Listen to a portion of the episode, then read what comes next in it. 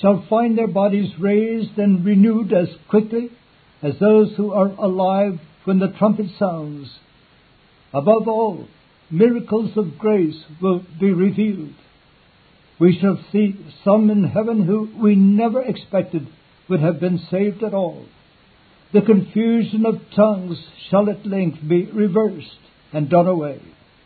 The assembled multitude will cry with one heart and in one language, What hath God wrought? Numbers 23, verse 23. See, this gathering shall be a humbling one. It shall make an end of bigotry and narrow mindedness forever. The Christians of one denomination shall find themselves side by side with those of another denomination. If they would not tolerate them on earth, they will be obliged to tolerate them in heaven. Churchmen and dissenters who will neither pray together nor worship together now will discover to their shame that they must praise together hereafter to all eternity. The very people who will not receive us at their ordinances now and keep us back from their table will be obliged to acknowledge us before our Master's face and to let us sit down by their side. Never will the world have seen such a complete overthrow of sectarianism, party spirit, unbrotherliness, religious jealousy, and religious pride. At last, we shall all be completely clothed with humility. 1 Peter 5, verse 5 this mighty, wonderful gathering together is the gathering which ought to be often in men's thoughts. It deserves consideration. It demands attention. Gatherings of other kinds are incessantly occupying our minds. Political gatherings, scientific gatherings, gatherings for pleasure, gatherings for gain. But the hour comes and will soon be here when gatherings of this kind will be completely forgotten.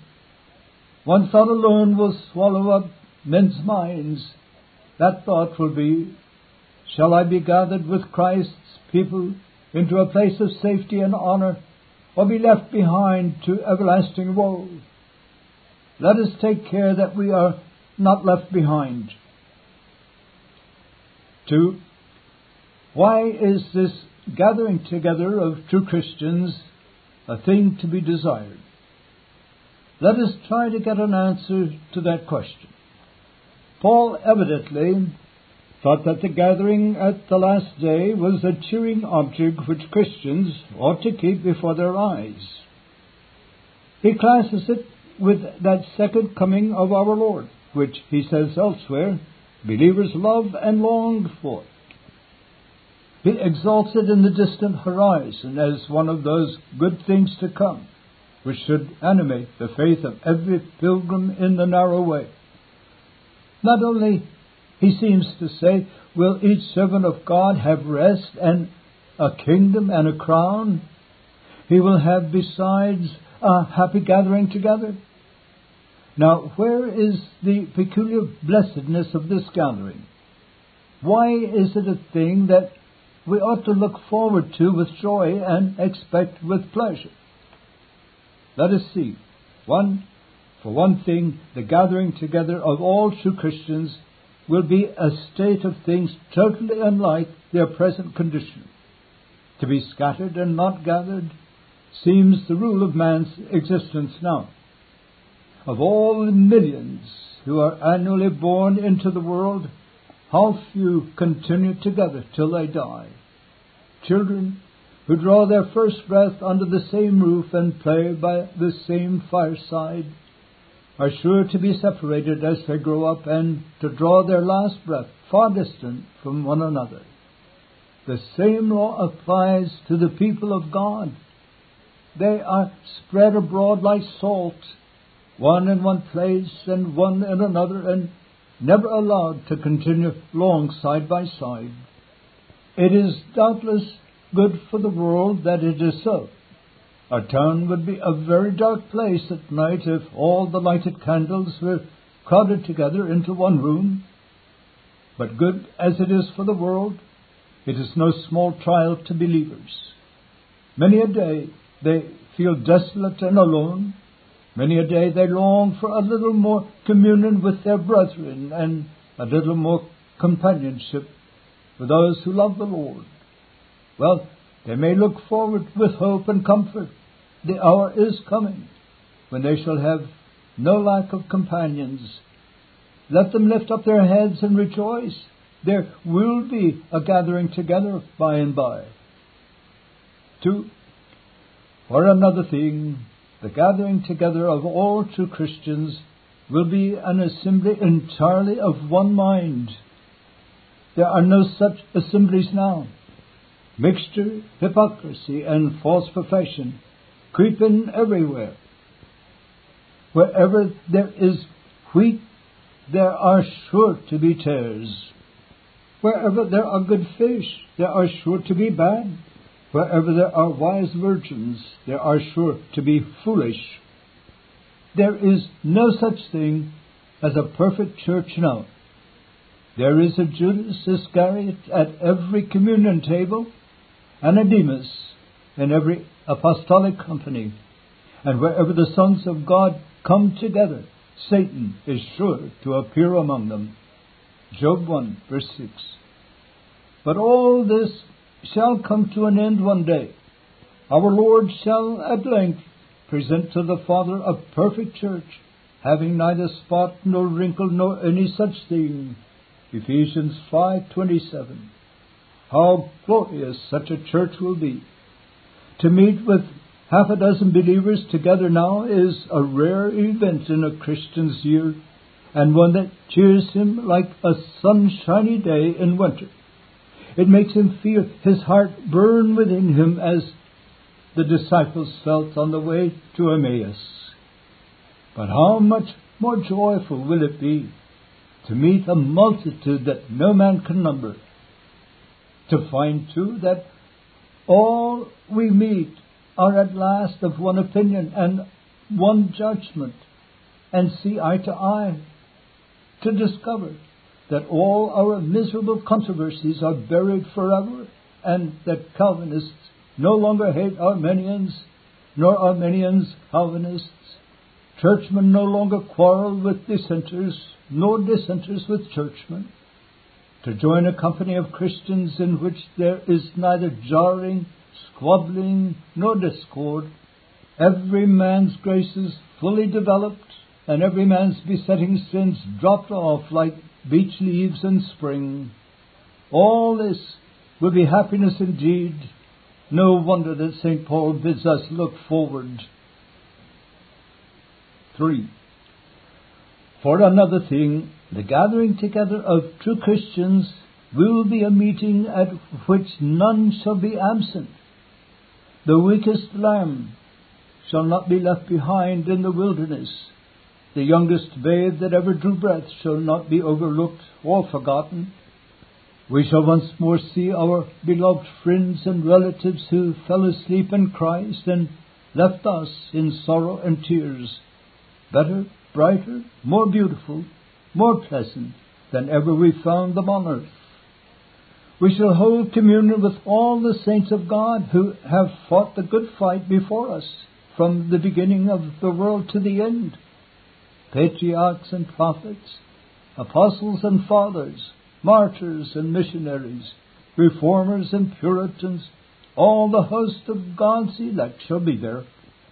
If to read their words and works has been pleasant, how much better shall it be to see them.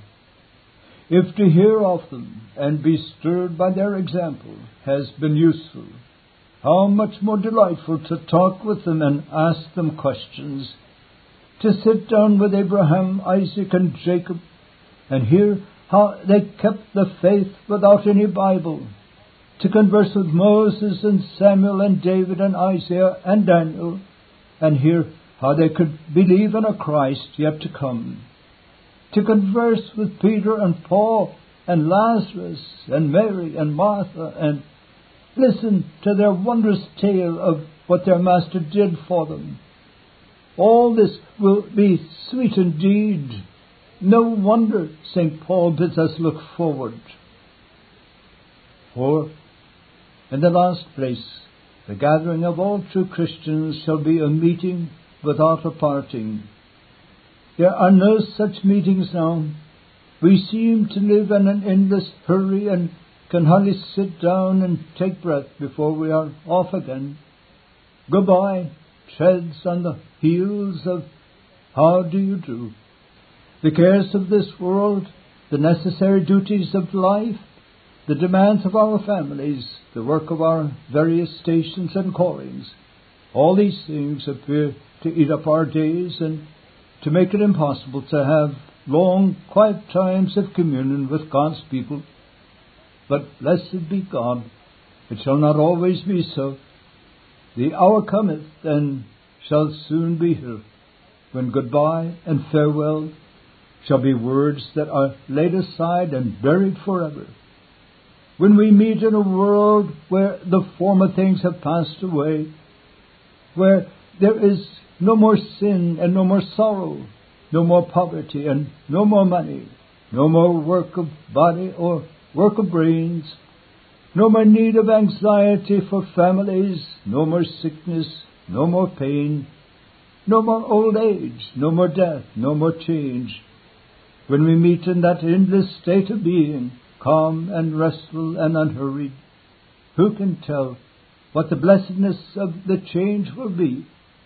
I cannot wonder that St. Paul bids us look up and look forward. I lay these things before all who read this paper and ask their serious attention to them.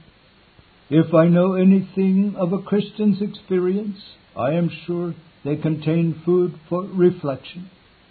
This, at least, I say confidently. The man who sees nothing much in the second coming of Christ and the public gathering of Christ's people, nothing happy, nothing joyful, nothing pleasant, nothing desirable, such a man may well doubt whether he himself is a true Christian and has got any grace at all. One, I ask you a plain question. Do not turn away from it and refuse to look it in the face. Shall you be gathered by the angels into God's home when the Lord returns, or shall you be left behind? One thing, at any rate, is very certain there will only be two parties of mankind at the last great day those who are on the right hand of Christ and those who are on the left, those who are counted righteous and those who are wicked, those who are safe in the ark and those who are outside, those who are gathered like wheat into God's barn and those who are left behind like tares to be burned.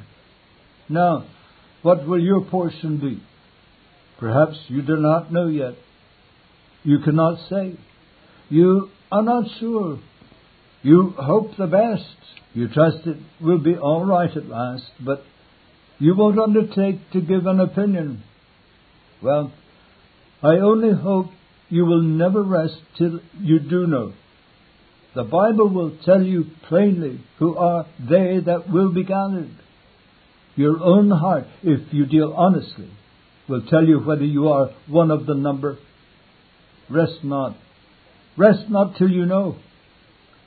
How men can stand the partings and separations of this life if they have no hope of anything better? How they can bear to say goodbye to sons and daughters and launch them on the troublesome waves of this world if they have no expectation of a safe gathering in Christ at last.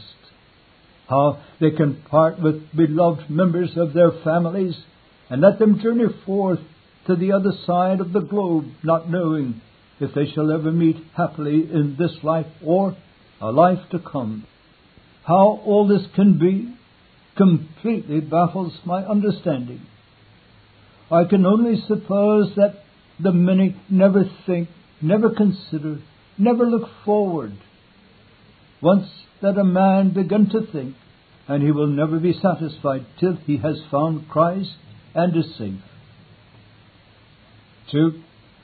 I offer you a plain means of testing your own soul's condition if you want to know your own chance of being gathered into God's home. Ask yourself what kind of gatherings you like best here upon earth. Ask yourself whether you really love the assembling together of God's people. How could that man enjoy the meeting of true Christians in heaven who takes no pleasure in meeting two Christians on earth? How can that heart, which is wholly set on balls and races and feasts and amusements and worldly assemblies, and thinks earthly worship a weariness how can such a heart be in tune for the company of saints and saints alone? The thing is impossible. It cannot be. Never, never let it be forgotten that our tastes on earth are a sure evidence of the state of our hearts, and the state of our hearts here is a sure indication of our position hereafter. Heaven is a prepared place for a prepared people. He that hopes to be gathered with saints in heaven while he only loves the gathering of sinners on earth is deceiving himself. If he lives and dies in that state of mind, he will find at last that he had better never have been born. 3. If you are a true Christian, I exhort you to be often looking forward. Your good things are yet to come. Your redemption draweth nigh. The night is far spent, the day is at hand. Yet a little time, and he whom you love and believe on will come and will not tarry. When he comes, he will bring his dead saints with him and change his living ones. Look forward. There is a gathering together yet to come. The morning after a shipwreck is a sorrowful time the joy of half drowned survivors who have safely reached the land is often sadly marred by the recollection of shipmates who have sunk to rise no more. There will be no such sorrow when believers gather together round the throne of the Lamb. Not one of the ship's company shall be found absent. Some on boards and some on broken pieces of the ship all will get safe to shore at last. Acts 27:44. The great waters and raging waves shall swallow none of God's elect. When the sun rises, they shall be seen all safe and gathered together. Even the day after a great victory is a sorrowful time. The triumphant feelings of the conquerors are often mingled with bitter regrets for those who fell in action and died on the field. The list of killed, wounded, and missing breaks many a heart, fills many a home with mourning, and brings many a grey head sorrowing to the grave. The great Duke of Wellington often said, There was but one thing worse than a victory, and that was a defeat. But thanks be to God, there will be no such sorrow in heaven. The soldiers of the great captain of our salvation shall all answer to their names at last. The muster roll shall be as complete after the battle as it was before. Not one believer shall be missing in the great gathering together. Does Christmas for instance, bring with it sorrowful feelings and painful associations? Do tears rise unbidden in your eyes when you mark the empty places round the fireside? Do grave thoughts come sweeping over your mind, even in the midst of your children's mirth, when you recollect the dear old faces and much loved voices of some that sleep in the churchyard? Well, Look up and look forward. The time is short. The world is growing old. The coming of the Lord draweth nigh. There is yet to be a meeting without parting and a gathering without separation. Those believers whom you laid in the grave with many tears are in good keeping. You will yet see them again with joy. Look up. I say once more, lay hold by faith on the coming of our Lord Jesus Christ and our gathering together unto Him. Believe it. Think of it. Rest on it. It is all true. Do you feel lonely and desolate as every December comes round? Do you find few to pray with, few to praise with, few to open your heart to, few to exchange experience with? Do you learn increasingly that heaven is becoming every year more full and earth more empty? Well, it is an old story. You are only drinking a cup which myriads have drunk before. Look up and look forward. The lonely time will soon be past and over. You will have company enough by and by. When you wake up after your Lord's likeness, you shall be satisfied. Psalm 17:15. Yet a little while, and you shall see a congregation that shall never break up, and a Sabbath that shall never end. The coming of our Lord Jesus Christ and our gathering together unto him shall make amends for all. Chapter 20 The Great Separation. Whose fan is in his hand, and he will thoroughly purge his floor and gather his wheat into the garner, but he will burn up the chaff with unquenchable fire. Matthew 3, verse 12. The verse of Scripture which is now before our eyes contains words which were spoken by John the Baptist. They are a prophecy about our Lord Jesus Christ and a prophecy which has not yet been fulfilled. They are a prophecy which we shall all see fulfilled one day, and God alone knows how soon. I invite every reader of this paper to consider seriously the great truths which this verse contains. I invite you to give me your attention while I unfold them and set them before you in order. Who knows but this text may prove a word in season to your soul? Who knows but this text may help to make this day the happiest day in your life?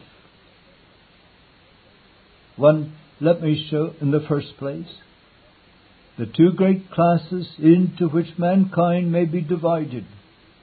There are only two classes of people in the world in the sight of God, and both are mentioned in the text which begins this paper. There are those who are called the wheat, and there are those who are called the chaff.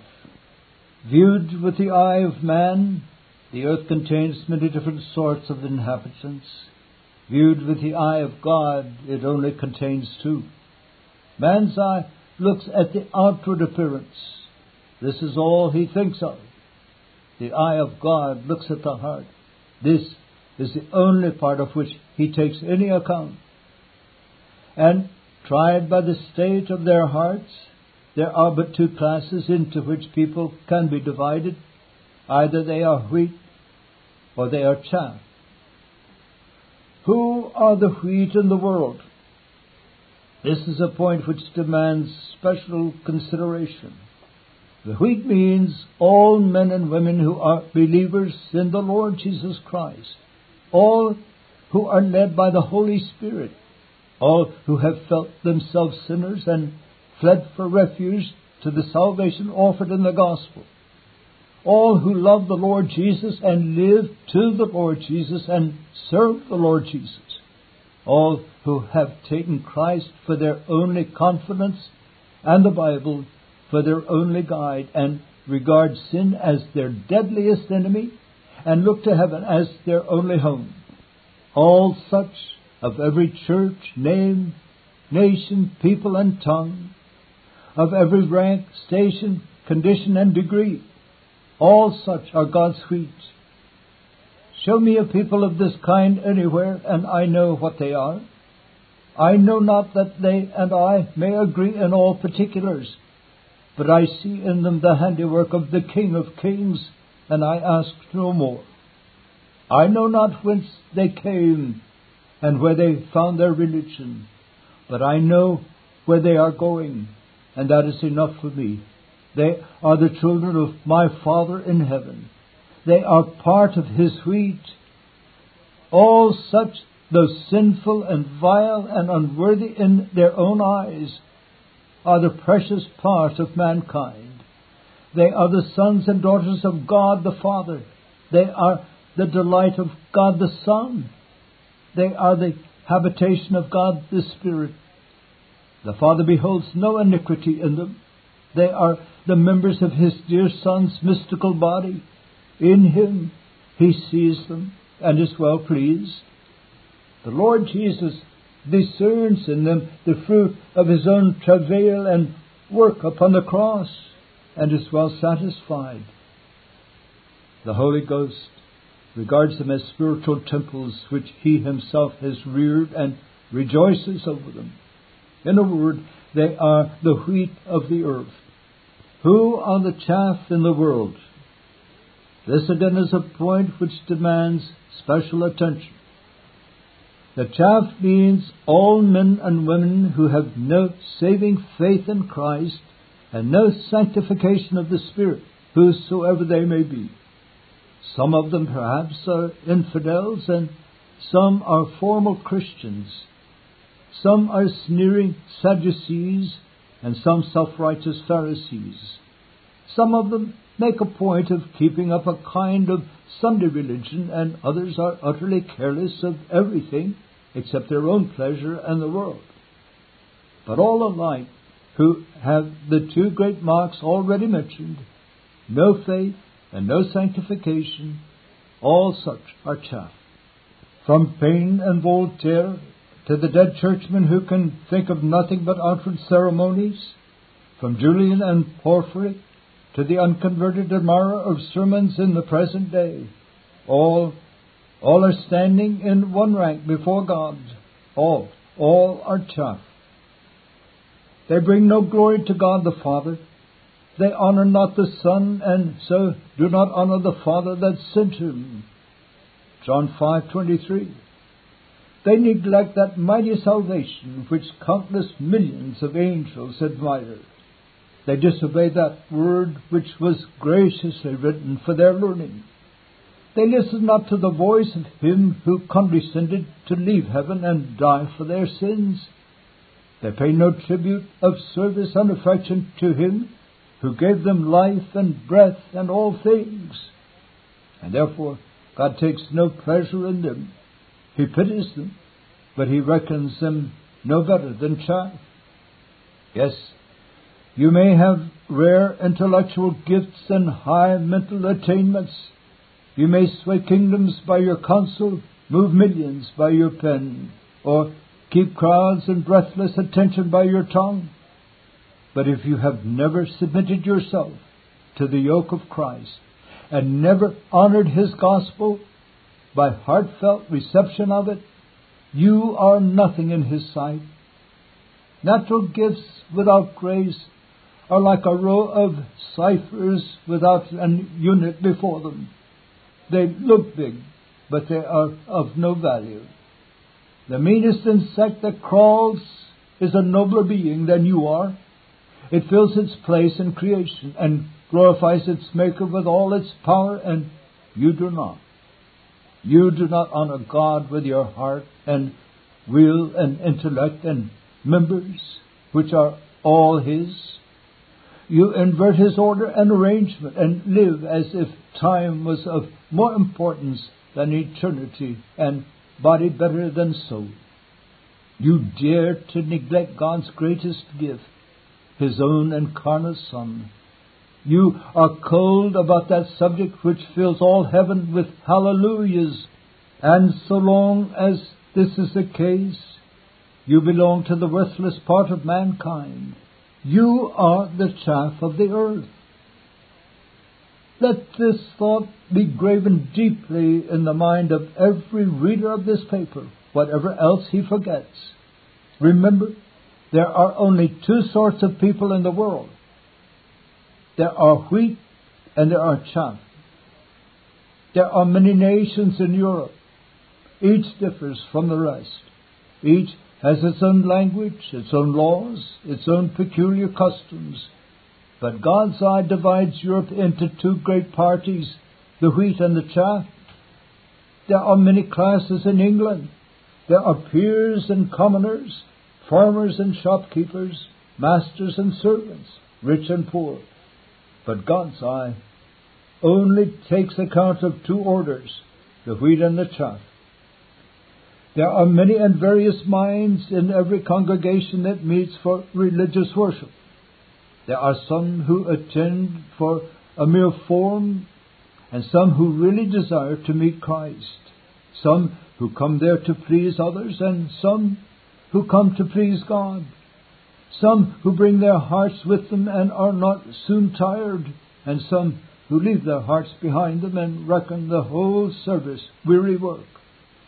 But the eye of the Lord Jesus only sees two divisions in the congregation the wheat and the chaff. There were millions of visitors to the great exhibition of 1851 from Europe, Asia, Africa, and America. From north and south and east and west, crowds came together to see what skill and industry could do. Children of our first father Adam's family, who had never seen each other before, for once met face to face under one roof. But the eye of the Lord only saw two companies thronging that large palace of glass, the wheat and the chaff. I know well the world dislikes this way of dividing professing Christians. The world tries hard to fancy there are three sorts of people and not two. To be very good and very strict does not suit the world. They cannot, will not be saints. To have no religion at all does not suit the world. It would not be respectable. Thank God, they will say. We are not so bad as that. But to have religion enough to be saved and yet not go into extremes, to be sufficiently good and yet not be peculiar, to have a quiet, easygoing, moderate kind of Christianity and go comfortably to heaven after all, this is the world's favorite idea. There is a third class, a safe middle class. The world fancies, and in this middle class, the majority of men persuade themselves they will be found. I denounce this notion of a middle class as an immense and soul ruining delusion. I warn you strongly not to be carried away by it. It is as vain an invention as the Pope's purgatory. It is a refuge of lies, a castle in the air, a Russian ice palace, a vast unreality, an empty dream. This middle class is the class of Christians nowhere spoken of in the Bible. There were two classes in the day of Noah's flood those who were inside the ark and those who were without. Two in the parable of the gospel net those who are called the good fish and those who are called the bad. Two in the parable of the ten virgins those who are described as wise and those who are described as foolish. Two in the account of the judgment day the sheep and the goats, two sides of the throne, the right hand and the left, two abodes when the last sentence has been passed, heaven and hell. And just so there are only two classes in the visible church on earth, those who are in the state of nature and those who are in the state of grace, those who are in the narrow way and those who are in the broad those who have faith and those who have not faith, those who have been converted and those who have not been converted, those who are with Christ and those who are against him, those who gather with him and those who scatter abroad, those who are wheat and those who are chaff. Into these two classes the whole professing church of Christ may be divided. Besides these two classes, there is none. See now what cause there is for self inquiry. Are you among the wheat or among the chaff? Neutrality is impossible. Either you are in one class or in the other. Which is it of the two? You attend church, perhaps. You go to the Lord's table. You like good people. You can distinguish between good preaching and bad. You think popery false and oppose it warmly. You think Protestantism true and support it cordially. You subscribe to religious societies. You attend religious meetings. You sometimes read religious books. It is well. It is very well. It is good. It is all very good. It is more than can be said of many, but still, this is not a straightforward answer to my question. Are you wheat or are you chaff? Have you been born again? Are you a new creature? Have you put off the old man and put on the new? Have you ever felt your sins and repented of them? Are you looking simply to Christ for pardon and life eternal? Do you love Christ? Do you serve Christ? Do you loathe heart sins and fight against them? Do you long for perfect holiness and follow hard after it? Have you come out of the world? Do you delight in the Bible? Do you wrestle in prayer? Do you love Christ's people? Do you try to do good to the world? Are you vile in your own eyes and willing to take the lowest place? Are you a Christian in business and on weekdays and by your own fireside? Oh, think, think, think on these things, and then perhaps you will be better able to tell the state of your soul. I beseech you not to turn away from my question, however unpleasant it may be. Answer it, though it may prick your conscience and cut you to the heart. Answer it, though it may prove you in the wrong and expose your fearful danger. Rest not. Rest not till you know how it is between you and God. Better a thousand times find out that you are in an evil case and repent betimes than live on in uncertainty and be lost eternally. 2. Let me show in the second place the time when the two great classes of mankind shall be separated. The text at the beginning of this paper foretells a separation. It says that Christ shall one day do to his professing church what the farmer does to his corn. He shall winnow and sift it. He shall thoroughly purge his floor. And then the wheat and the chaff shall be divided. There is no separation yet. Good and bad are now all mingled together in the visible church of Christ. Believers and unbelievers, converted and unconverted, holy and unholy, all are to be found now among those who call themselves Christians. They sit side by side in our assemblies. They kneel side by side in our pews. They listen side by side to our sermons.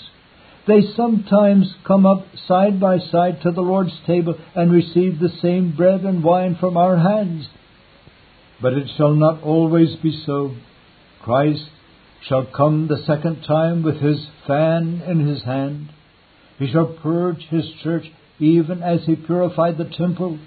And then the wheat and the chaff shall be separated, and each shall go to its own place.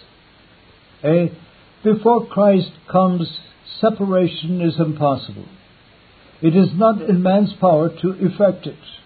There lives not the minister on earth who can read the hearts of everyone in his congregation. About some he may speak decidedly, he cannot about all.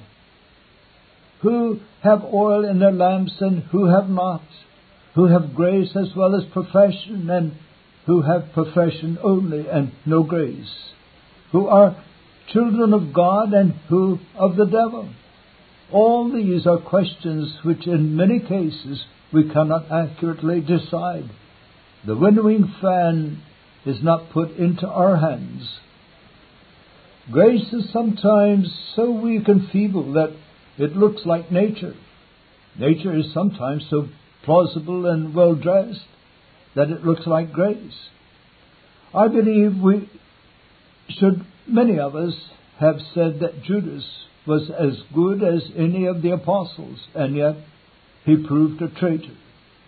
I believe we should have said that Peter was a reprobate when he denied his Lord, and yet he repented immediately and rose again. We are but fallible men. We know in part, and we prophesy in part. 1 Corinthians 13:9. We scarcely understand our own hearts. It is no great wonder if we cannot read the hearts of others. But it will not always be so. There is one coming who never errs in judgment and is perfect in knowledge. Jesus shall purge his floor. Jesus shall sift the chaff from the wheat. I wait for this. Till then, I will lean to the side of charity in my judgments. I would rather tolerate much chaff in the church than cast out one grain of wheat. He shall soon come who has his fan in his hand, and then the certainty about everyone shall be known. B. Before Christ comes, it is useless to expect to see a perfect church. There cannot be such a thing. The wheat and the chaff in the present state of things will always be found together. I pity those who leave one church and join another because of a few faults and unsound members. I pity them because they are fostering ideas which can never be realized. I pity them because they are seeking that which cannot be found. I see chaff everywhere. I see imperfections and infirmities of some kind in every communion on earth. I believe there are few tables of the Lord, if any, where all the communicants are converted. I often see loud talking professors exalted as saints. I often see holy and contrite believers set down as having no grace at all. I am satisfied if men are too scrupulous they may go fluttering about like Noah's dove all their days and never find rest. Does any reader of this paper desire a perfect church? You must wait for the day of Christ's appearing. Then, and not till then, you will see a glorious church not having spot or wrinkle or any such thing. Ephesians 5:27. Then, and not till then, the floor will be purged See, before Christ comes, it is vain to look for the conversion of the world. How can it be if he is to find wheat and chaff side by side in the day of his second coming?